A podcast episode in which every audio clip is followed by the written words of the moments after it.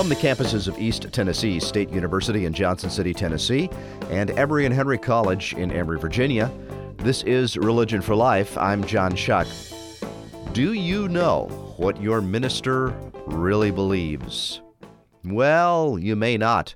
Uh, your minister may not even know. Um, but there are ministers in the pulpit who, well, they kind of have to fudge it because they don't really believe the things that they are supposed to believe, and part of the problem was their seminary education.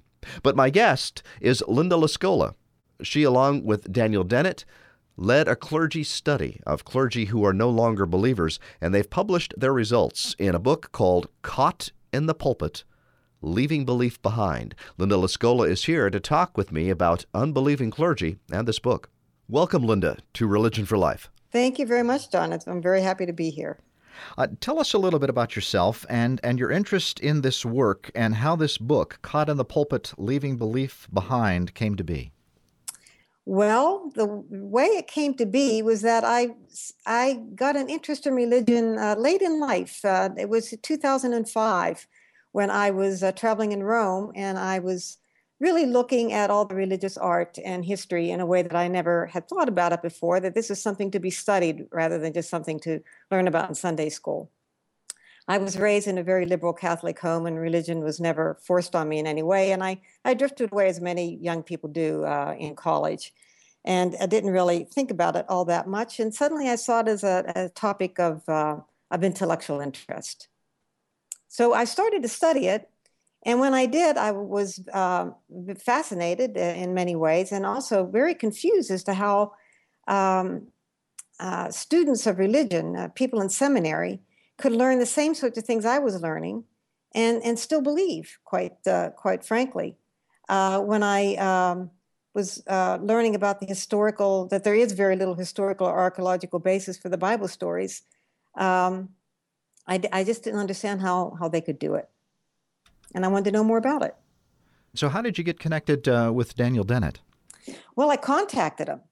Um, he had written, I was familiar with his work in uh, Breaking the Spell, and um, which is a, a, book he wrote, I believe, in 2006 that was a bestseller. He was one of the four horsemen of the new atheism. Uh-huh. And, and he wrote an essay for the Washington Post on Faith Forum about Mother Teresa when it came out that she had uh, pretty much a lifelong uh, night of uh, what do they call it, the dark night of the soul, um, not knowing that Jesus was present anymore in her life. And when he wrote about that, he said he suspected that there were many clergy that felt that way.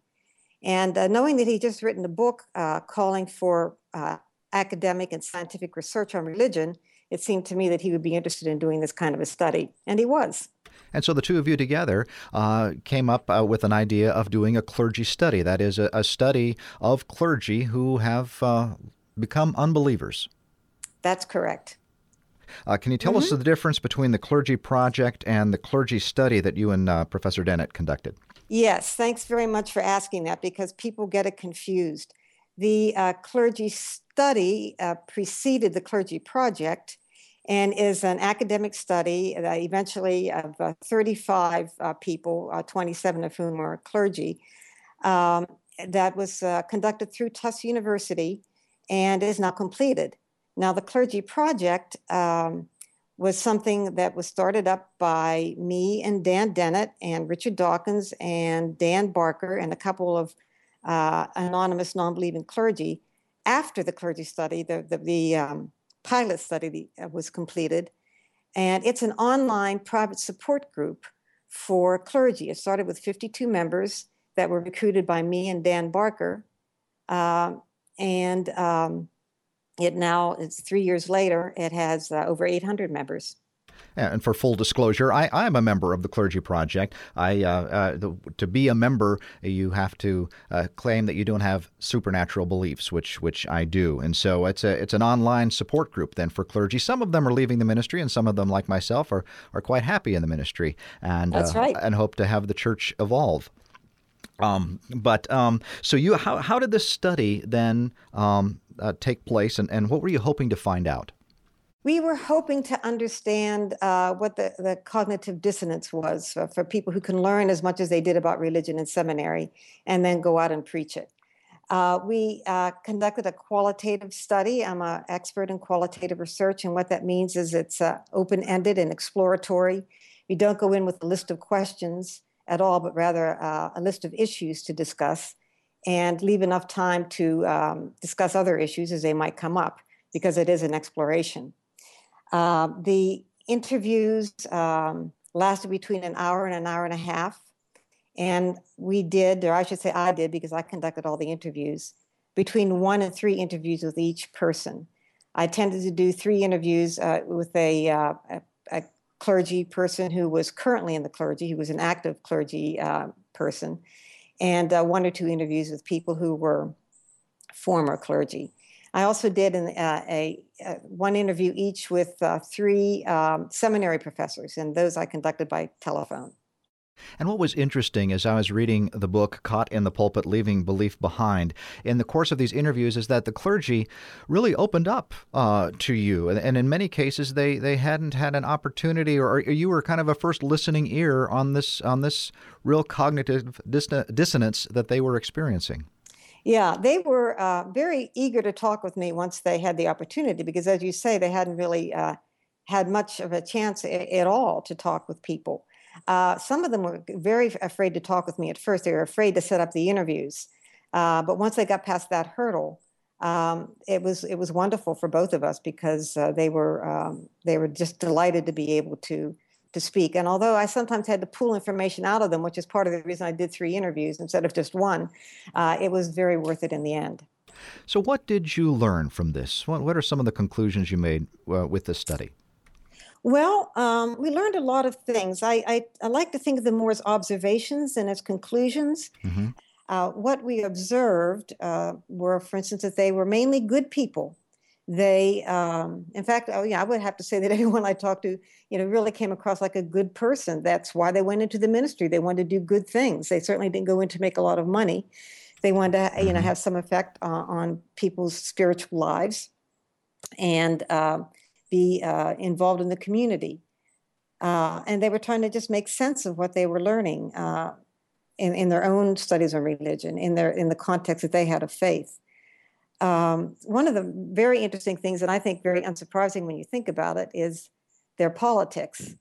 Uh, what what we found is no matter how they started out, because we spoke to some people who were very liberal and some people who were very conservative, no matter how they started out, they became more liberal as their beliefs changed. Um, and you mean liberal, I, liberal in a political sense, not necessarily a theological sense. Both, both. but I was, okay. I was thinking, I was thinking in a um, in a political sense, definitely more liberal. Um, they, uh, when you think about the fundamentalists, okay, they they think the Bible is in, in the inerrant Word of God, and they have all these ideas about homosexuality and oh, um, and mm-hmm. marriage mm-hmm. and and uh, women's role and so forth. And uh, as as they become less fundamentalist, then they become more politically liberal. It's it's really pretty simple. Now, some of the um, the issues of this cognitive dissonance happened when clergy went to seminary and, and learned all of these fascinating new things. Can you talk about uh, what the clergy you interviewed um, told you about their experience at seminary? I can, and I can also tell you how I analyzed it. I found that there were four different reactions to seminary uh, that some experienced and others didn't. For instance, in some cases, people were just fascinated by what they were learning in seminary. They were fascinated by the history, they were fascinated by the uh, historical uh, analysis of the Bible. Um, and, and so their seminary experience was positive, and it wasn't later uh, until they went into being um, pastors that they began to feel frustrated that they couldn't share this kind of information they had with their parishioners. Mm-hmm. Um, another reaction was that they were in seminaries that they would be deeply troubled. And these are some of the fundamentalists. They would hear this stuff that they, you know, uh, that this debunking what they thought about the Bible, and they were very, very troubled by it. Um, but they they just decided to hold it in. They figured, well, if other people are able to handle this, I guess I am too, and maybe maybe at some point it will make sense to me or I won't be bothered by it anymore. And but in their case, that they eventually became des- desperate to leave uh, the ministry because uh, their their um, their sense of being troubled never went away. A third reaction was that uh, seeds of doubt were planted in seminary. They thought, hmm, this doesn't add up, that doesn't add up. But again, they, they continued on through. And uh, eventually, uh, after, let's say, years of ministry and going over biblical passages many times and trying to answer parishioner questions that they didn't really have good answers to, their seeds of doubt turned into blossoms of disbelief. Hmm. But the last type I found was the, the diligent student. It's not that they weren't thinking about this stuff, it's not that they weren't intelligent enough to see what some of the problems were, but they were not focused on that. They were focused on getting through their studies because they were determined to be ministers, that they went there uh, to learn, but they went there mostly to get the um, credential they needed to continue with their life's work. Mm-hmm. And uh, so they learned all this stuff, and it wasn't much later um, until they became uh, disenchanted with it. Uh, they again be- started to educate themselves. Uh, they started doing more analysis and judgment than they had when they were in seminary, and um, they that's when they started falling away. Well, I know my experience at seminary was I, I, I don't know if it was actually spoken out loud or I just got the message was don't share this particularly with your congregations. Mm-hmm. It's all kind of fine to learn it here, but really you got to go and, and and do the job. And and a lot of it had to do with because you need to be pastoral to these folks. And, right. and, there are a lot of rules about you can't bring this from the pulpit. You can only do this in a study class. And and I I decided early on that I got to break those rules because I thought it was important enough to share this information because I thought it was great. Um, so I, it's interesting how the different clergy have reacted to that, and of course, you know, like groups like the Jesus Seminar, uh, in a similar way, felt all this wonderful things that historical criticism has done for the last 200 years ended at the clergy. They just didn't go past them, and so they had to do mm-hmm. an end around, end around the clergy, uh, and present this to uh, in, in, writing and in language and in books that uh, you know non professionals without all that lingo could get, and uh, and so they've kind of bypassed that pipeline. They've bypassed it. Um, but I don't know that it has had that much of an effect, or what kind of an effect yeah. they expected it to have uh, it, it's almost as though they are um, they're not pastoral themselves, and I don't say that in a negative way, just that they don't have that mindset, and um, right. perhaps uh, you know don't understand the difficulties people have in a pastoral setting. If you're just joining us on Religion for Life, my guest is Linda Lascola. She, along with Daniel Dennett, have authored a book called Caught in the Pulpit Leaving Belief Behind. It's the results of a clergy study with clergy uh, anonymously who have uh, left the beliefs of their church. And uh, you use the term um, in the book literals and then another term liberals. Uh, mm-hmm. For those clergy who take the Bible teachings literally, literal, and liberals who are those who take them more metaphorically. And how are these non believing clergy both similar and different? Well, the way they're uh, similar is that they both uh, suffer a lot as as mm. they go through these phases of be- becoming non-believers. Uh, the, lib- the literals, I think, uh, from my experience, uh, they suffer more because um, because they they let's say go through a metaphorical metaphorical stage in their own thinking. They some of them try to think of uh, what some of what they learned about the Bible as metaphors, and that, that may work for them for a while, but it doesn't work when they walk inside the church. They can't start talking about metaphors in their sermons. They can't start comforting their uh, parishioners uh, using metaphors because uh, that's not part of uh, the way their religion is set up. Um, so they suffer more. And then I, this is an observation rather than a conclusion, but it almost seems like they they move to disbelief faster because there's no middle ground for them. Um, and there's there's more daily reminders because many of them live in um, small uh, communities, often in the South. There's more daily reminders that religion is all around them and they um, feel more alienated than uh, liberal clergy.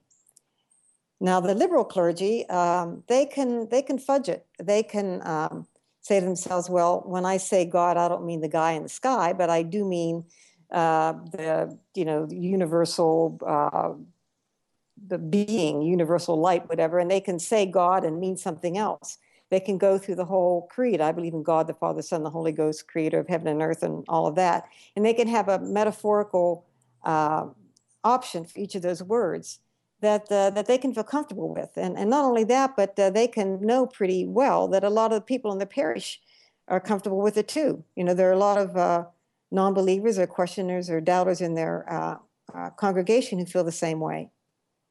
Yeah, you know, I've often talked uh, with with other folks on this program, including Professor Dennett, that. Um, that uh, the good thing about the, the the new atheist movement is that it forced uh, liberal clergy to kind of um, uh, be a little more forthcoming on, what uh, definitions like uh, words like God and, and how we appropriated all of this language and whatnot. Uh, and some of the resistance that um, you and your study have received are from the liberal uh, theologians more than anyone else, isn't it? Um, yes, although what what we noticed when we first published our, our pilot study, which is just the five clergy, on the On Faith forum was that the uh, literals came out very strongly against it, uh, as, as, we sort of expected. But the liberals uh, did not. They, they kind of didn't have all that much to say, as far as I was concerned. Uh, we were both sort of disappointed with their kind of wishy washy response.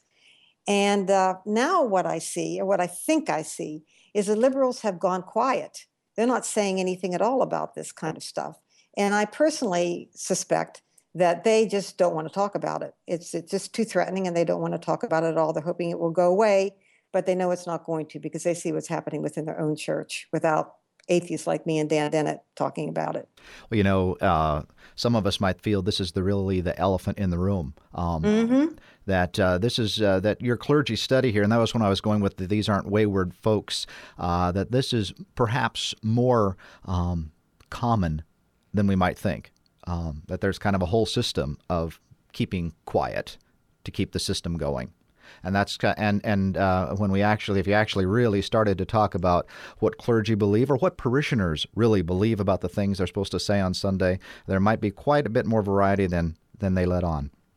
Yeah, there's really no doubt on my mind about that, and and I think you know whatever the next step is, it'll be getting getting that more out in the open. I don't think it'll be easy because there's going to be a lot of resistance to it, more from clergy and more from the religious establishment than from the people in the pews, who, by the way, as you know, are sort of just drifting away. Well, you know, I think you made a comparison in the book between uh, the women's rights movement in the 60s and, and liberal men who were for it. You know, they needed to be mm-hmm. for it. But on the other hand, being for it would be would result in a loss of privilege and prestige. That there's mm-hmm. a sense in which clergy like myself, perhaps, yeah, we need, really need to change. But on the other hand, this system does keep me, you know, uh, employed. Right. And and you seem to be a unique case, and you and I will have to talk about this further. That uh, that you managed to, you know, to maintain your position in this um, unusual kind of atmosphere. There, there are clergy in the study, um, liberal clergy like you, who uh, I think could do what you have done. They're just uh, they're just reluctant to do it. Uh, you know, I would never encourage them. I would say, go ahead, give it a try. You know, speak up and see what happens because they're too afraid, and who knows, it might backfire on them. Mm-hmm. And it's mm-hmm. not my role to encourage study participants to do that kind of thing.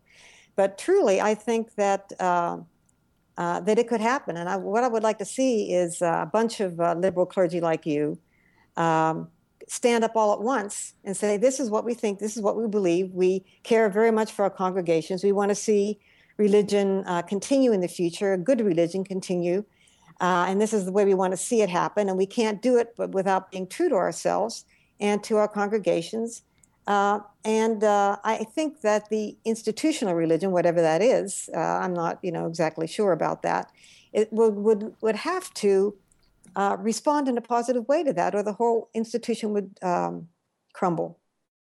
Yeah, I think there's a lot that's going on. I think there's a lot of evolving that is happening and a lot of change. I mean, we, we look at the, the studies that are coming out now with the uh, young people, 33% now affiliate, uh, saying they're just not affiliated with religion. Mm-hmm. I mean, that's a huge change within a short period of time. I think we're we're really undergoing change. In fact, in the book, uh, uh, some of the analysis talks about the, the need uh, that churches are, are going to need to evolve, whether they like it or not, and some will not survive.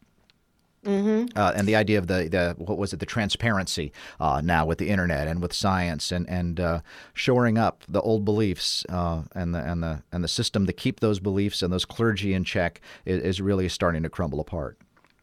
Yeah, and I want to put in a plug at this point for uh, a new blog that uh, that uh, I have up on the Patheos platform called Rational Doubt, mm-hmm. and it's an informal um, public area for members of the Clergy Project and and other uh, non-believing or doubting clergy to um, express themselves. And we've had a lot of posts, uh, including one by you coming up, by the way, uh, the idea there is to, you know, to provide a forum uh, and conversation for not only non-believing clergy but doubting clergy uh, that simply wasn't available at the time when I was conducting the study. And um, what I've seen so far is a lot of non-believing clergy chiming in. Um, I don't see the, the doubting clergy commenting on the forum, but I'd like to think that they're listening closely, that they're tuning in, and they're listening closely to what's going on there because it will be an opportunity for them to be able to see what other clergy have gone through. And this is something that was not available a few years ago. Linda Lascola, my guest, author of Caught in the Pulpit Leaving Belief Behind, co authored with uh, Daniel Dennett, uh, based on a clergy study of, of clergy who have lost their beliefs. And one of the sections that was really actually quite touching in the book is in regards to what these clergy have gained and lost uh, by letting go of their beliefs. Uh, certainly, loss of family and friends and prestige. Uh, Jerry DeWitt uh, was on this program before, and he talked about the, the various losses that he had when he went, through all of this, but there's also a liberation of of sort. Uh, uh, what did you make um, in, in of the responses to that question of what have you gained and lost? Well, I'll tell you what, John, I was fascinated by it because I made a point of asking that question at the end of, of each interview. And I did it uh, more for myself uh, because I wanted uh, to have a, an easy wrap up and I thought that obviously the end of the interview, after they had been speaking for a long time and thinking about these things, would be a good time for them to be able to, to do that. And uh, and what I found was that they really lit up uh, when we talked about gains and losses. Uh, that was one way in which they were they were all alike, and they were really able to at that point to rattle off what they had gained and what they lost. And um, as you mentioned, they they felt the loss of uh, family and prestige and so forth. But they, uh, although in some cases their lives were very, still very difficult because they were still in the clergy and some of them had decided to remain in it, they, uh, you could tell by the looks on their faces as well as the, the, their words that they felt a huge intellectual freedom and they were they were just they were happy. They were relieved that they had gone through this process. And they had come out the other side with uh, uh, not only advanced knowledge but uh, being able to accept themselves. It was uh, it was just a huge relief to them, and it was a, it was delightful to see that. You know, I think of this. I think of this in terms of as a minister to uh, people in my church when I present uh, different ideas and, and, and changes and challenges. And we, there's a loss. There's a loss of comfort. There's a loss of assurance. There's a loss of the being uh, covering you and holding you in his or her arms or whatnot. But there, but um, the trade-off for that, which I think in the end is going to be uh, a better trade off is that freedom, uh, that freedom to uh, explore and to grow. And it's mm-hmm. a little mm-hmm. it's a little scary, but I, I think if we offer that, that, that, that there is a goal at the end of this thing, it isn't all just loss. what, what's really possible is to get a better sense of reality and of yourself. Yeah, it isn't, uh, you know, the, the losses are, are, are tangible, um, mm-hmm. but uh, the gains from what I could see from these people, totally make up for it. One of the questions that I ask myself often is, is whether or not religious institutions, uh, whether they be congregations or denominations, uh, can evolve successfully uh, beyond supernaturalism. Um, did the clergy you interview ask that question too? They didn't ask that question. Uh, I sometimes raised it in the sense of saying, um, asking if they'd be interested in being um, Unitarians, uh, Unitarian mm. ministers, and uh, uh, some of them said that uh, most of them said they hadn't, they didn't really hadn't really thought about it. Them. Some of them didn't really know what Unitarians were, and these are some of the fundamentalists in the South. Uh, and when I explained it to them, and I what I tried to do in the most objective way, uh, it didn't sound good to them. They wanted out. They didn't want some sort of other kind of religion. They just wanted out of religion, period. Um, and uh, in the three years since the study, uh, well, f- five years since the study started and two years since it's been completed, there's been a lot of change. As you know, there's all these humanist communities popping up. Mm-hmm. And some of the people who took part in the study are now uh, organizing humanist communities. And I can I can mention their names because Jerry DeWitt is one of them. I know he's been on your show. Mm-hmm. He's got a humanist community started in Lake Charles, Louisiana. And uh, Mike Aus, who also participated in the study and gave me permission to use his name, has started a humanist community in Houston. And there are others starting around the country. This is a new thing. And I think that this is where, I like to think this is where religion is going. I don't know how fast the um, traditional religions are going to get uh, on the bandwagon on this. I think they're very threatened by it. But I hope that's where it's going. I, I, I want to see good religion survive. And I see these, uh, the liberals that I talk about in the book, who are doing everything right by a social justice uh, uh point of view. Uh, I want them to survive. And I think the only way they can survive is if they go the next step and give up the supernatural, which most of them, at least on a clergy level, don't believe in anyhow. Yeah, I think that's just fascinating how that supernatural realm just kind of uh, is there, um, and in, in the sense that I mean, most of the things that we do in church don't even involve the supernatural. I mean, uh, right. rare, rarely does anything do, do I expect a divine being to come and you know mow the lawn or anything else, and and and yet um, for some reason, just uh, just saying stating the obvious and letting that go uh, really is a is is a is a big ditch to jump over. Um, but but I often think it can be done. Yeah, I think it can be done, and, and I think you know it will be at some point in the future. In defense of some liberal clergy now, uh, I don't think they're just um, afraid from a from a financial point of view uh, mm-hmm. to to state their beliefs. I think that uh, a lot of them um, don't want to harm their their parishioners. I That's mean, they true. they want to be supportive of them, and uh, um, they you can't exactly walk in church one day or they think they can't and say listen i don't i don't believe in god. I think what we're doing here is a lot of good stuff but i don't believe in the supernatural god that i talk about or you think i talk about in church. Um, because um, that's a big hurdle for people to get over and but but they ha- but they have to start doing it. It has to start being done. It's it's not fair. It's treating people like children and um, you know the change is on the way Linda Lascola, we're just out of time. Thank you for uh, being with me today on Religion for Life. She, along with Daniel Dennett, have written an important book, Caught in the Pulpit Leaving Belief Behind. And she also blogs at Rational Doubt, uh, The Clergy Project, and The Clergy Study. Uh, thank you for this work, and thank you for being with me today on Religion for Life. My pleasure. You've been listening to Religion for Life, a program at the intersection of religion, social justice, and public life. My name is John Shuck. I'm the minister at the First Presbyterian Church of Elizabethton, Tennessee. Our website is fpcelizabethton.org. For more information about Religion for Life, including links to podcasts, go to religionforlife.com. Like us on Facebook, follow us on Twitter, hear us on iTunes. Religion for Life is co produced by WETS FM in Johnson City, Tennessee, and WEHC FM, Emory, Virginia. Be well.